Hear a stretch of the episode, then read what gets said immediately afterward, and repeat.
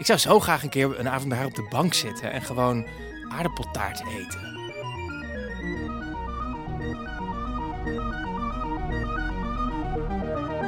Dit is Radio Merkel. Ik ben Sophie Derksen, journalist, en ik heb dus een bovenmatige fascinatie voor Angela Merkel. Oké, okay, denk je misschien, uh, ieder hobby, maar bekijk het dus zo. Ze is de machtigste vrouw van Duitsland, misschien wel van Europa. Maar het wonderlijke is, over wat haar ten diepste drijft, weten we weinig. Ik volgde Merkel jaren als journalist. Dit najaar schreef ik een serie over Merkels Duitsland voor de correspondent. Maar het antwoord op de vraag wie Merkel nou eigenlijk is, heb ik nog altijd niet gevonden. Daarom volg ik in deze podcast het theatercollectief 90s, dat een voorstelling maakt over Angela Merkel. Omdat ik als journalist benieuwd ben wat zij als theatermakers over Merkel ontdekken. In aflevering 2 neem ik je mee naar het oosten van Duitsland. Ik praat met oud-NOS-correspondent Jeroen Wollaars en met niemand minder dan Esra Merkel.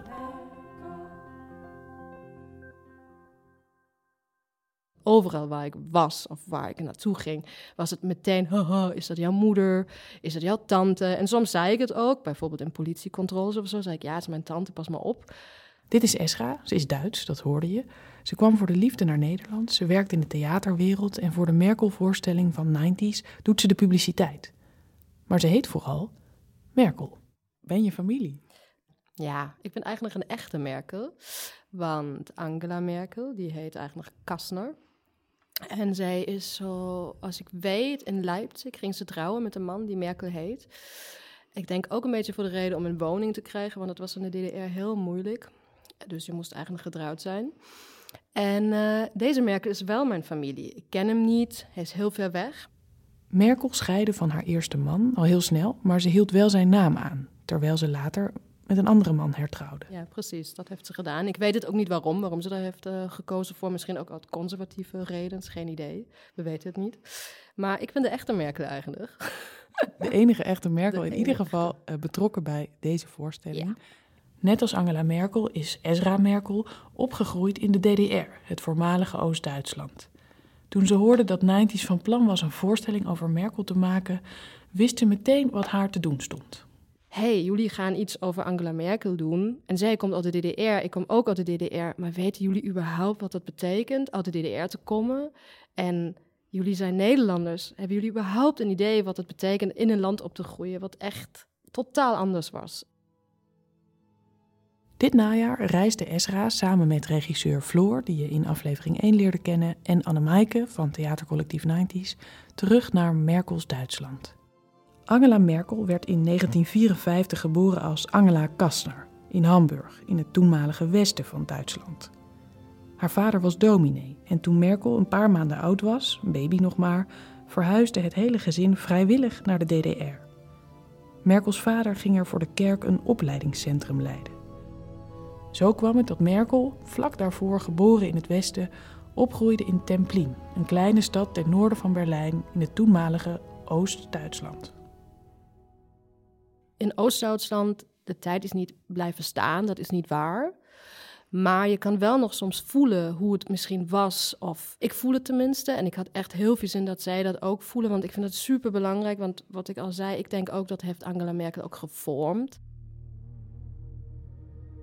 En zo stapten Esra, Floor en Annemaike op een herfstige dag dit jaar in de trein naar Templin, het stadje waar Merkel opgroeide. Vanuit Berlijn reden ze naar het noorden, langs mistige velden en uitgestrekte meren.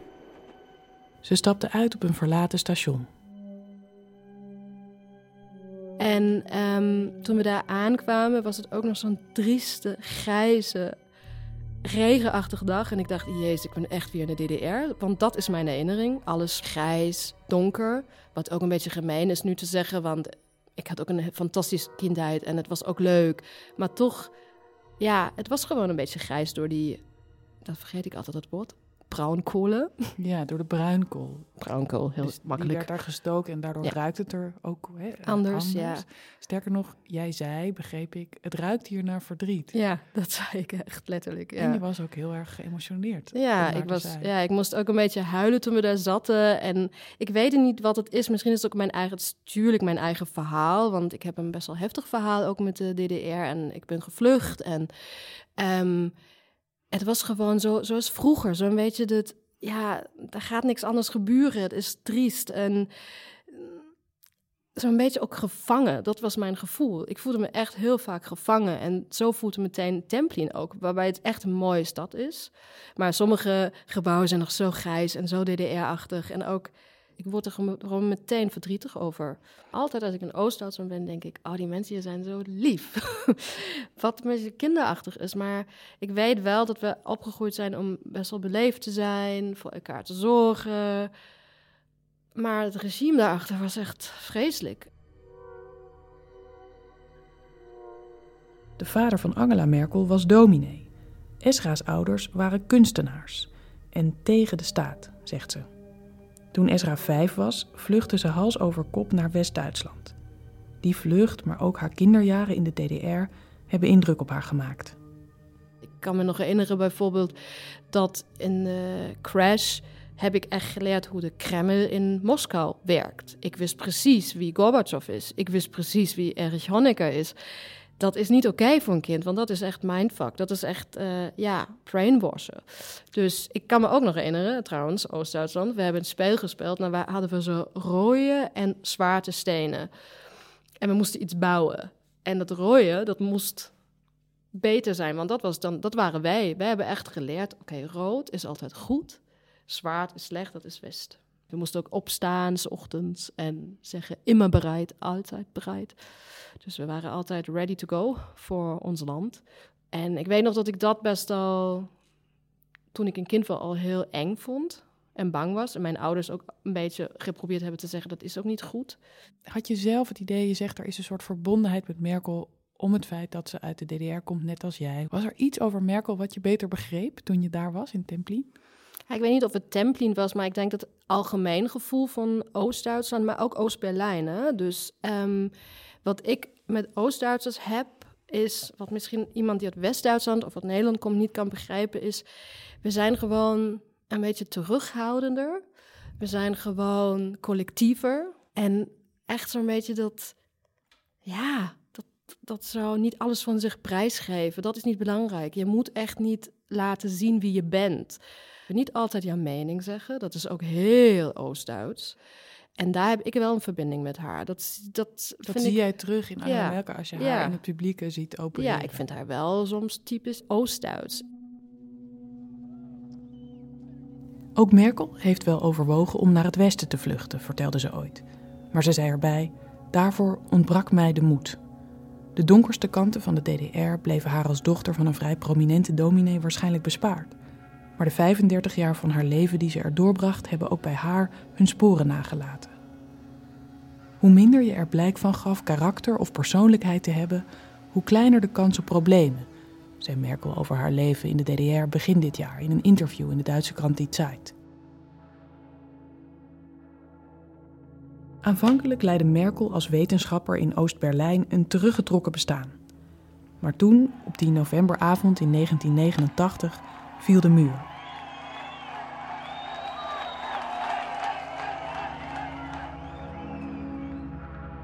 En Merkel nam een beslissing die haar hele leven zou veranderen. Op haar 35ste verruilde ze de wetenschap voor de politiek. Ze sloot zich aan bij een beweging die later in de christendemocratische CDU zou opgaan. De leider van die partij, Helmut Kohl, zag het talent achter haar schuchtere verschijning. Zijn meisje noemde hij haar. Onderschat door iedereen werd Kohls meisje in 2005 de eerste vrouwelijke bondskanselier van Duitsland. Maar ook toen ze al bondskanselier was, werd er nog voortdurend aan haar kunnen getwijfeld.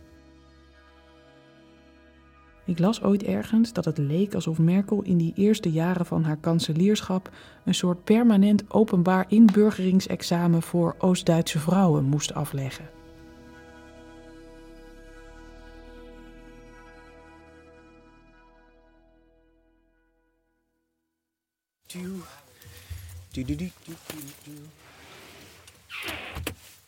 Uh, ja, dit is Jeroen Wollaars. Hij zit in de Nieuwsuurstudio en hij doet als echte anchorman even een soundcheck voordat we het interview beginnen. Um, de kwaliteit van zijn opname is dan ook iets beter dan die van ons. Uh, oké, okay, oké. Okay. Jeroen was vanaf 2014 NOS-correspondent in Berlijn. Hoe ziet hij Merkel na al die jaren in Duitsland? Nou, misschien kan ik dat beste uitleggen aan de hand van, van een ontmoeting die ik met haar had. Nou, dat klinkt heel groot, hè, want ik heb haar nooit de hand geschud. Maar ik heb haar natuurlijk vaak gezien um, en met haar in dezelfde ruimte geweest. En één keer was ik uh, met haar in Nederland. Ze kreeg uh, een, uh, een, een, prijs van Willem-Alexander en Maxima uitgereikt. En ze stond naast die twee. Ik stond tegenover haar, eh, achter een, uh, een lintje. Met vrij weinig journalisten. Mochten weinig journalisten bij dat moment zijn. En um, zij keek me aan. En zij keek uh, naar links omhoog. En zij keek naar rechts omhoog. En keek mij toen weer aan en moest lachen. En haalde de schouders op. Zo van: Ja, ik ben een heel klein vrouwtje. Op een of andere manier kenmerkt haar dat voor mij. Omdat ze um, relativeert. heel grappig is. En tegelijkertijd ook ja, een beetje zo die onhandigheid heeft en een beetje die stuursheid. Of ja, je zou het ook lompheid kunnen noemen. Of je zou het ook een beetje Oost-Duitsheid kunnen noemen. Om van zo'n heel officieel moment toch een beetje de, de spanning af te halen. En de geladenheid af te halen. En het opgeblazene af te halen. Wat, ja, wat zo'n zo, zo Willem-Alexander en zijn vrouw met zich meebrengen. En waarom heeft dat met haar Oost-Duitse wortels te maken, wat jou betreft? Ja, kijk, ik, ik, ik heb in mijn tijd in, in Berlijn. Berlijn ligt natuurlijk in het oosten van Duitsland en vlakbij de Poolse grens. En je merkt daar uh, ja, toch een soort stuursheid. En mensen zijn niet heel snel heel blij en heel open en heel toegankelijk. Er zit een soort, ja, toch ook um, een soort Calimero-complex nog in. Zo van, ja, nou ja, wij zijn, hè, wat zijn wij nou helemaal? We moeten een beetje meedoen in de vaart der volkeren, maar we hebben wel een hele geschiedenis. Nou ja, maar oké. Zeg maar, dat, dat gevoel van die underdog, dat zit er bij de Oost-Duitsers toch nog wel in. En dat dacht ik op dat moment bij Merkel ook even te zien. Het interessante is natuurlijk, als het gaat over Merkel als vrouw uit Oost-Duitsland... Um, juist daar zijn veel mensen de afgelopen jaren teleurgesteld geraakt in haar. In alle voormalige Oost-Duitse deelstaten is de frustratie groot. Mensen voelen zich in de steek gelaten door hun politici, met Merkel voorop.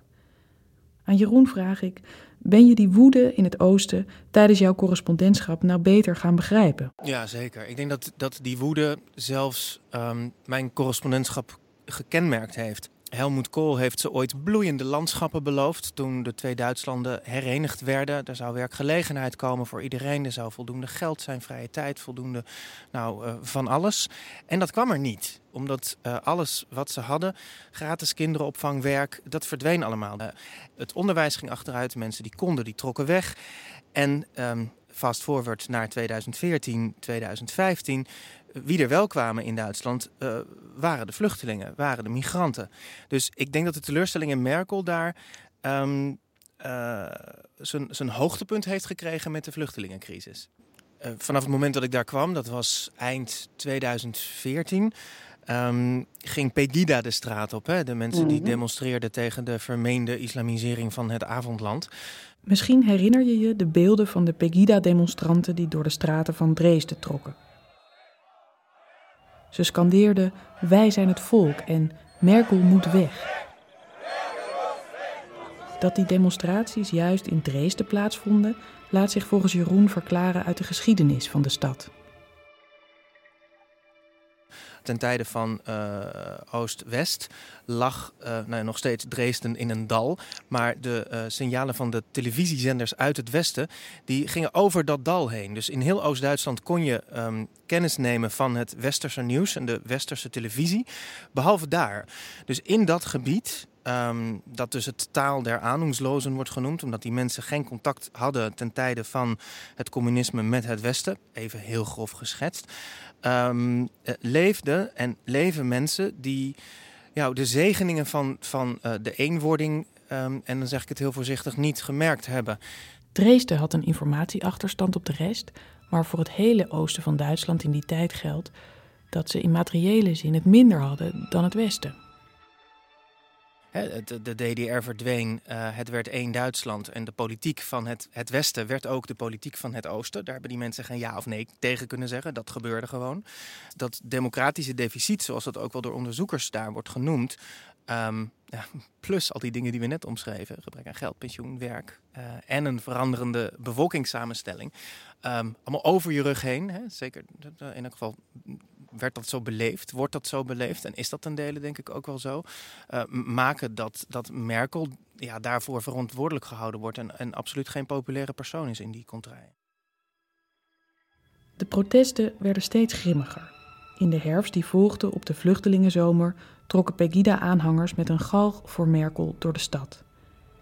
Intussen ontpopte de AFD, de Alternatieve voor Duitsland, die in 2013 was opgericht uit protest tegen Merkels koers in de eurocrisis, zich tot een steeds fellere anti-immigratiepartij. En juist in het oosten van Duitsland won de AFD steeds meer zetels. In Saxe, waar Dresden ligt, werd ze bij de laatste Bondsdagverkiezingen zelfs de grootste partij.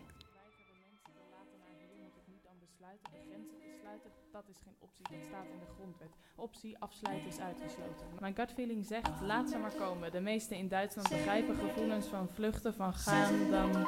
Over dat weerschaffendas. Jij zat in de zaal toen Merkel die persconferentie gaf. Er is natuurlijk heel veel over gesproken, ook door de makers van deze voorstelling. En Floor, de regisseur van de voorstelling, vraagt zich af... was het nou idealisme of vooral pragmatisme om de grenzen niet dicht te doen? Hoe heb jij daarnaar gekeken? Nou, ik vond het eigenlijk toen een, een heel dapper moment. Omdat ze eigenlijk een oproep deed aan, aan haar bevolking. Waarbij ze zei: Jongens, we kunnen zoveel, dit kunnen we ook nog wel. En pas later ben, ben ook ik gaan denken: wat, wat gebeurde daar nou? Kijk, mijn herinnering aan mijn tijd in Duitsland is dat Duitsers graag doen alsof het Ehm, om waarde en om moraliteit gaat. Dus uh, Merkel heeft altijd gezegd uh, dat het een humanitair imperatief is, een, een, humanitaire verplichting om die grenzen niet te sluiten, om die mensen te laten komen. Um, dat is natuurlijk een, een, dat is het mooie verhaal. Um, uh, dat, is het, dat is het verhaal waarmee je moraliteitspunten scoort. Aan de andere kant is Duitsland, als je nou net een stapje terug doet en, bekijkt hoe dat land ervoor staat, is het een enorm vergrijzende samenleving. Het is na Japan het meest vergrijzende land ter wereld. En ze hebben dus ook een schreeuwend tekort aan arbeidskrachten. Duitsland draait op uh, maakindustrie. Anders dan wij in Nederland. Wij zijn een dienstenland, we zijn een vervoersland. Zij maken dingen. Allemaal technische beroepen waar je hooggekwalificeerd personeel voor nodig hebt. Waar je ook personeel voor nodig hebt dat, dat, dat, dat schroeven en moeren draait en kan lassen. En ja, en die mensen die raken zo langzamerhand een beetje op in Duitsland. En het was ook de Duitse industrie die zei: we hebben gewoon heel veel mensen nodig. En, ja, dan mogen we denk ik zelf beslissen of we dat pragmatisme of idealisme noemen. Maar dit was ook de tijd dat uh, Griekenland op het punt stond om uit de euro te vallen. Dit was ook, ook de tijd dat die vluchtelingen allemaal in Griekenland zaten onder de, de meest erbarmelijke omstandigheden. Um, en Duitsland echt bang was voor uh, het gevaar van een Griekenland dat uh, zichzelf zou opblazen en dat uit de eurozone zou vallen. Onder druk misschien van al die vluchtelingen. Want ja, als je die grenzen dicht zou doen, wat zou er dan gebeuren? Wat zou er op de Balkan gebeuren? Hoe zou dat verder richting Griekenland uh, destabiliserend hebben uitgepakt? Dus dat zou ook grote financiële en economische gevolgen kunnen hebben die uh, die op de lange termijn, maar op dat moment uh, zeker door, door het hoofd van Merkel gespeeld moet hebben dat ze de euro en de eurozone uh, bij elkaar wilden houden. Dus al die dingen bij elkaar opgeteld. Ik denk dus niet, ik, ik, ik denk niet dat je kan zeggen het was het een of het was het ander. maar dat geldt dus inderdaad voor, voor het idealisme als voor het pragmatisme. Jeroen, dit wordt het thema van de volgende en laatste aflevering. Maar wat denk jij? Wat is het geheim van Merkels politieke macht? Hmm haar vermogen om haar tegenstanders aan de borst dood te drukken. Als een soort vrouwtjespin die haar partner opeet en um, geen concurrentie meer ondervindt daardoor. Ja, dat is wat ze kan. Kijk, je wordt natuurlijk niet zomaar de machtigste vrouw van de Bondsrepubliek Duitsland. En dat blijf je ook niet al die jaren. Dan, dan moet je ook het politieke spel begrijpen. En wat zij doet, en ik heb het er meerdere keren zien doen, is standpunten van haar tegenstanders gewoon overnemen. En uh, dat tot de haren maken en daar politiek gewin uithalen. Uh, dus het homohuwelijk, daar was ze altijd tegen, totdat ze merkte in de peilingen dat de bevolking voor was. En toen was ze ineens voor, nam ze het standpunt van de SPD, van de Sociaaldemocraten over, uh, sloeg hen dat uit handen. Zij konden er niks meer mee en zij maakte er mooie sier mee. Dat is wat ze doet. Heeft ze dan zelf een mening, is wat ik me wel eens afvraag. Weet ik niet helemaal zeker. Maar dit is haar politieke vernuft. Maar nog even wat je net zegt, dat raakt aan de vraag die bijvoorbeeld regisseur Floor Houwing ten Katen zich stelt bij het maken van deze voorstelling. Is Merkel nou een vrouw van uitgesproken opvattingen, een idealist voor mijn part? Of is het toch vooral een strateeg die koste wat kost haar macht wil behouden? Ik denk echt allebei. Ik denk uiteindelijk dat zij het, dat ze oprecht het beste wil voor Duitsland en voor Europa. Dat zijn twee dingen die je niet volgens mij naar denken los van elkaar mag zien. Dat ze daar echt, echt intrinsiek mee bezig is. En dat ze beseft dat om dat te doen, je ook de macht moet consolideren. En dat ze dat dat, die, die twee dingen, die kan ze, nou dat laatste kan ze in elk geval heel goed, die macht consolideren. En of ze ook het beste voor Europa heeft gedaan, dat is een oordeel wat ik maar aan de geschiedenis overlaat. Maar, maar mijn indruk van haar is wel dat ze bijna egoloos op zoek is naar wat in haar optiek het beste is. En, en dat is toch ook wel interessant, want ik ken vrij weinig politici die je egoloosheid zou kunnen toedichten maar wel. En dat maakt haar ook zo fascinerend. Ze is, ze is niet zo bezig met uiterlijke opsmuk. Hoe ze eruit ziet, dat vindt ze eigenlijk maar afleiding. Um, ze, is, ze is bezig met doen wat ze doet. Ik, ik, woonde bij haar in de buurt en, en, ze kwam wel eens in de supermarkt waar, waar ik ook kwam. Nou, dan koopt ze dus voor haar en Joachim Zauer, zo heet haar man, koopt ze aardappels en een beetje schmand. Een beetje zo van, dat, uh, van, dat, uh, van die dikke crème fraîche. En dan dacht ik van, God, nu gaat ze naar huis. En hoe zou dat dan zijn daar bij haar thuis op de bank? Wat zou ze dan tegen Joachim Zauer zeggen? Wat zou ze zeggen over wat ze Poetin verteld heeft? Wat zou ze zeggen over haar ontmoeting met de buitenlandse journalisten? Wat zou ze zeggen over dat besluit weer Schaffendas? Ik zou zo graag een keer een avond bij haar op de bank zitten en gewoon aardappeltaart eten.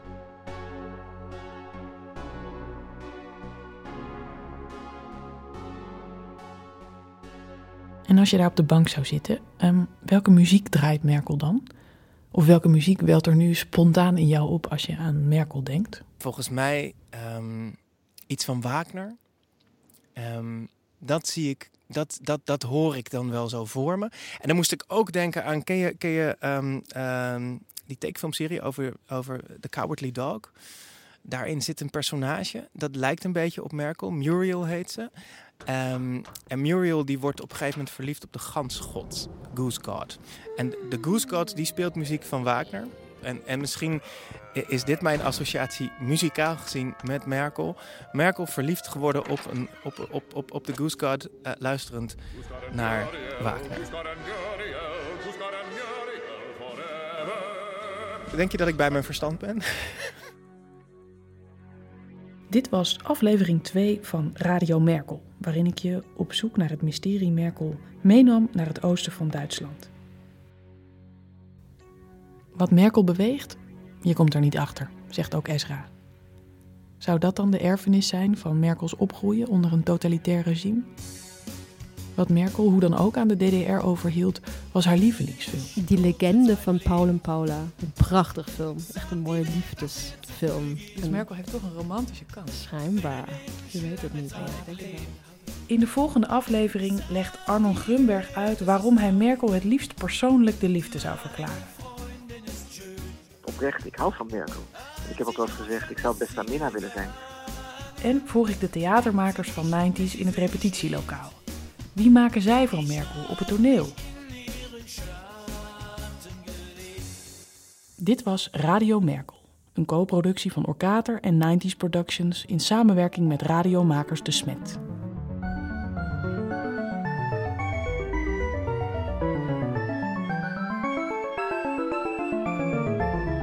De muziek die je hoort komt uit de voorstelling en is gemaakt door Niels Broos en Annelinde Bruis en Femke Bosma mixte deze podcast aan elkaar. Alle speeldata van de voorstelling Merkel vind je op www.90sproductions.nl. Oh, en uh, wil je meer mensen meenemen in het mysterie Merkel? Laat dan vooral een recensie achter.